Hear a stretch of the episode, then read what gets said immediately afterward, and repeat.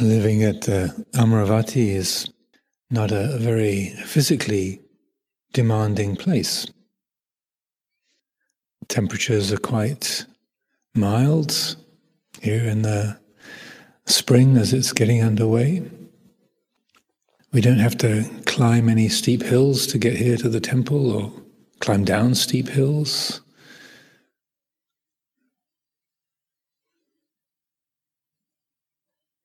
It's not thirty below zero like at uh, places like Arrow River Monastery or Birken in Canada, or thirty-five, forty degrees Celsius, ninety percent humidity in Thailand. It's very benign. None of us have to walk very far. It's not like a half mile or a mile long trek in from the forest to get to the temple.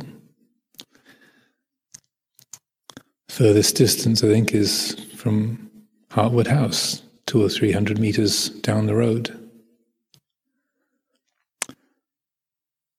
So unless we have some kind of an injury or pain in the body,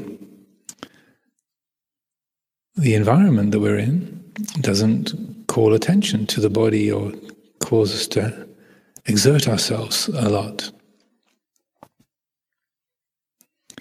The attention is not compelled to go to the body because of having to deal with extremes of temperature or effort, distance, and so on. So because of this, it's very easy for us to live in our heads. Again, unless we have some kind of an injury to our knee or to our back or something that brings the attention to a painful spot in the body, we forget the body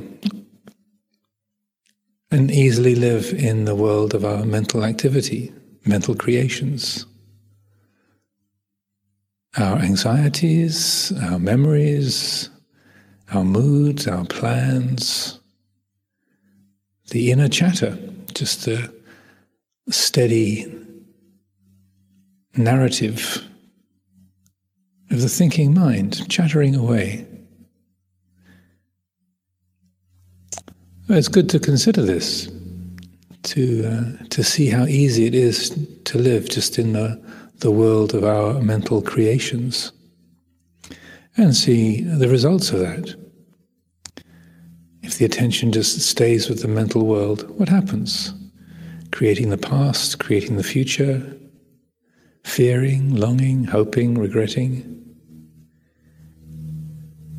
opinionating, getting drawn into moods and the way the mind labels events, other people, creating past and future.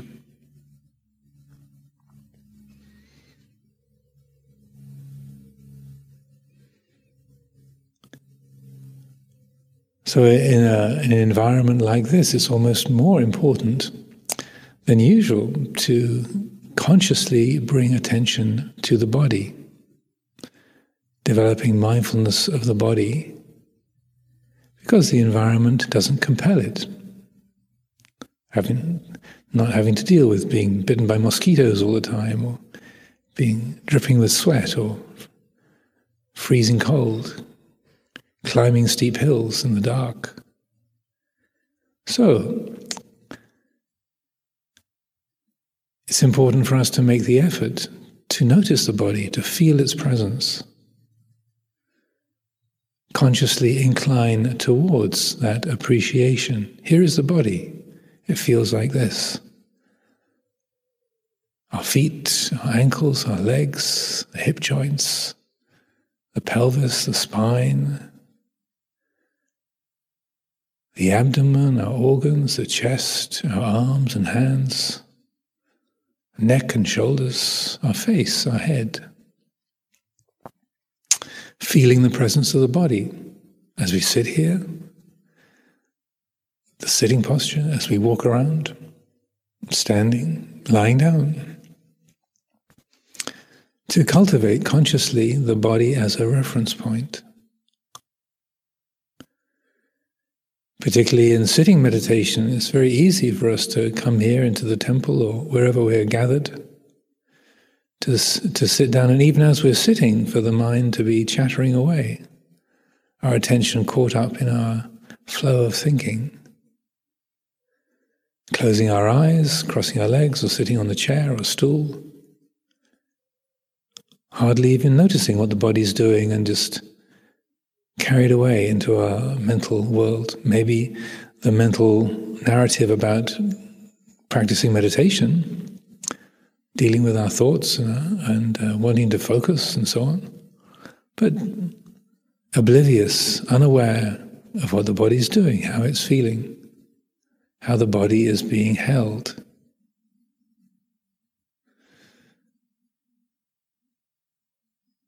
Well, because of this, it's it's uh, very valuable, important, to incline away from that,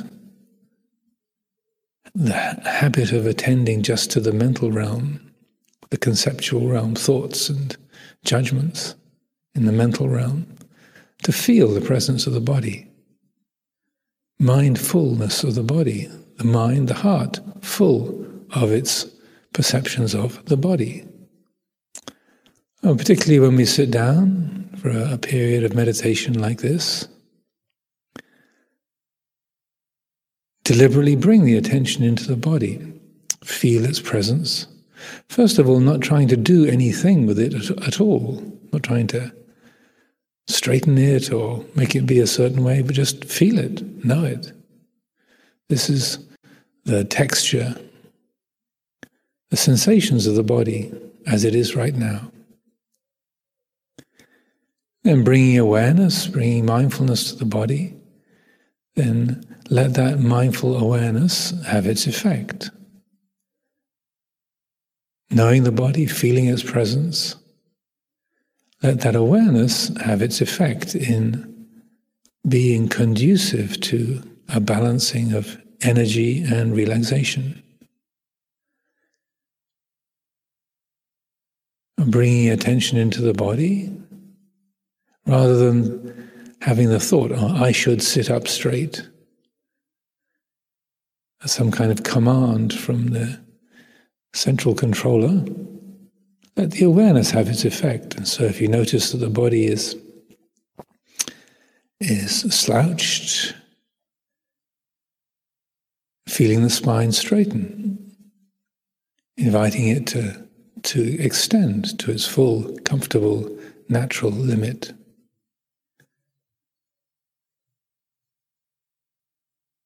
The effect of that awareness, that mindfulness of the body, is to help to arouse energy, alertness. Feeling the body straighten, growing, the spine extending to its comfortable, natural limit. And then the rest of the body relaxing around that. A settling, an easing of the body. And we can deliberately work with this, develop it, sweeping the attention steadily through the body, with the spine as the central axis. Let the rest of the body relax around that. Feeling the muscles of the face and the neck, letting them loosen and soften, letting the shoulders relax and drop, your arms and your hands, letting your chest be a little more open, letting your stomach, the abdomen, soften and spread. Notice any kind of tension or tightness there in the solar plexus and the abdomen. Let it loosen, soften. Feeling the presence of the whole body through our pelvis, our thighs, knees, all the way down to our ankles and our feet. Giving yourself a few minutes, five, ten minutes at least at the beginning of every sitting, to fully, completely know the body. Let the mind be full of the body. Mindfulness of the body. So there's an establishment of energy and relaxation here on the physical level, guided and energized by awareness. So it's not me trying to be relaxed or me trying to sit up straight, but rather letting that quality of awareness have its natural effect on the living system, on the physical system. Get to know that, that balanced quality, how there can be both alertness, energy, brightness, and also relaxation, softness, how they work together. They don't argue with each other, but they're an integrated whole. Just like for a tree, has the firmness and strength of the trunk that stands up, holds the branches into the air, but also has flexibility. It bends in the wind. The branches, the twigs, they bend in the wind. If they didn't bend, they would break. So in exactly the same way, our body has flexibility, softness, and strength.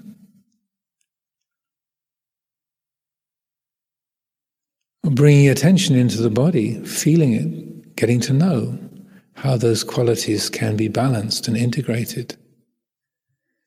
And the more that that balance of energy and relaxation is established in the body, then that directly influences the qualities of the mind. So that then picking up the meditation objects, the flow of the breath, or listening to the nada sound, or whatever meditation object we might choose, and that same balance of energy and relaxation is brought to working with the mental world, functions in exactly the same way. So the energy in the body, the alertness in the body supports brightness, alertness in the mental realm. The relaxation, the ease in the body supports the quality of, of relaxation, easefulness, in the mental world also, calmness. Settledness, collectedness.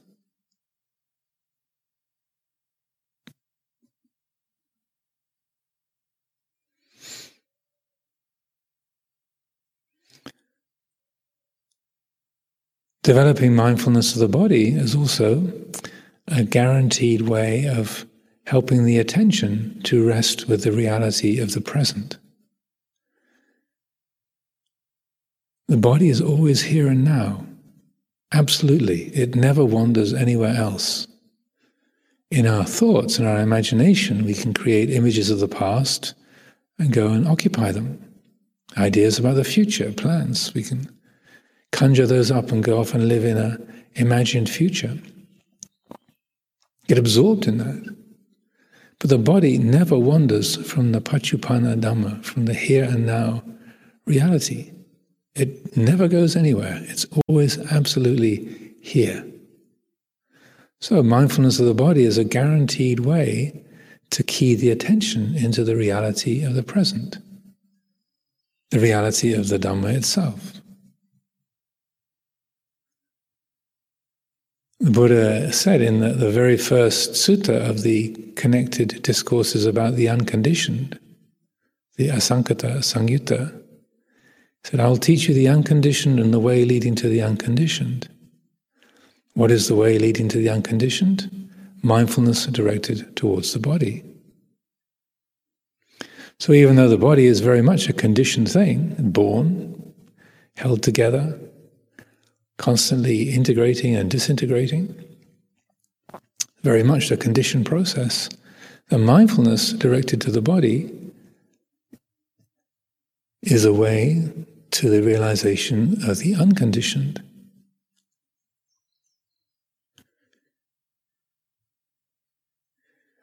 By bringing attention, grounding the attention here in this present reality,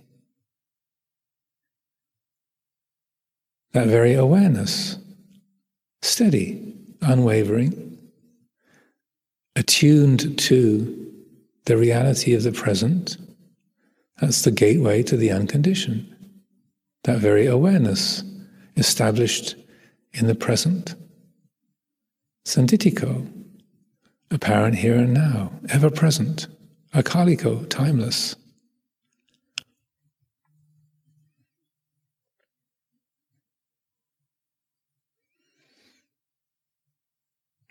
Also, the mindfulness of the body is a powerful reference point to the habits of distraction. The Buddha gave this very compelling and slightly crazy analogy of the six animals. He said, uh, if you imagine tying together a snake, a bird, a monkey, a crocodile, a jackal and a, and a dog, what would happen? It's a very weird analogy, but the, it's weird enough to get our attention. If they were all tied together, what would happen? The Buddha said, well, it, whichever one had the greatest impulse or the greatest strength, they would pull in that direction and drag the rest of them along with it. The crocodile wants to get into the river, the snake wants to get into the anthill, the bird wants to fly into the air, the monkey wants to jump up into the trees, the dog wants to go to the village, and the jackal wants to go to the charnel ground. It's a great tangled mess of claws and fur and scales and confusion. He said, but if you take a, a, a large pillar, pound the pillar into the ground, and then each of the six animals is tied to that pillar rather than tied to each other, then each one might pull against the, the pillar, but after a while it gets tired and, and settles down because it it can't uh, it can't escape, can't get away from that pillar. He said, mindfulness directed towards the body is what the pillar symbolizes. And the six animals, you know, the bird, the snake, the crocodile, the monkey, the jackal and the dog, they represent the six senses.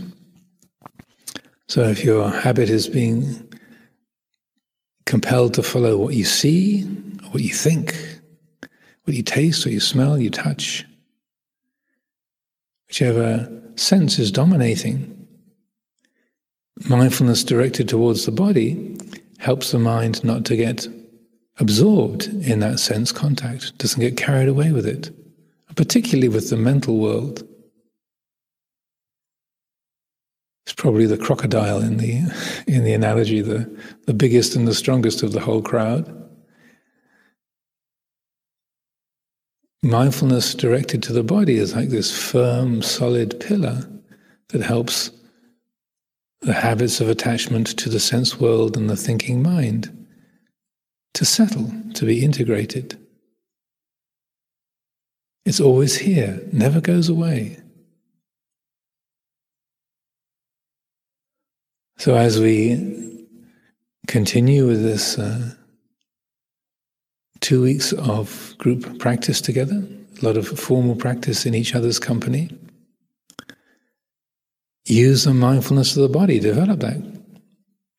Here, as we sit, as we get up and walk, do walking meditation, informal times, coming and going, the body's ever present.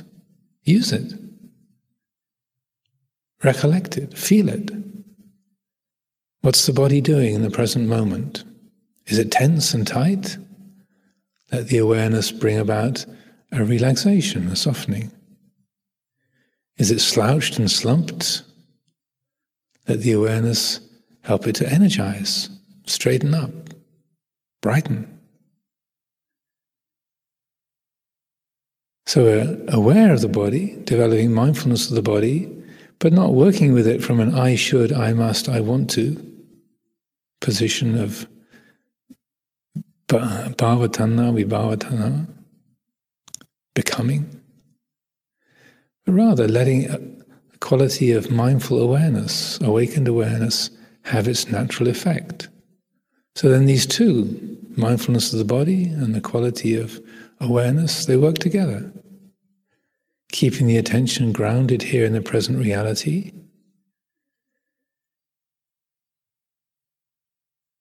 And training the heart to work with this life from a basis of mindfulness and wisdom. Attunement to Dhamma rather than bhava tanha, vibhava tanha. The habits of becoming based on self-view.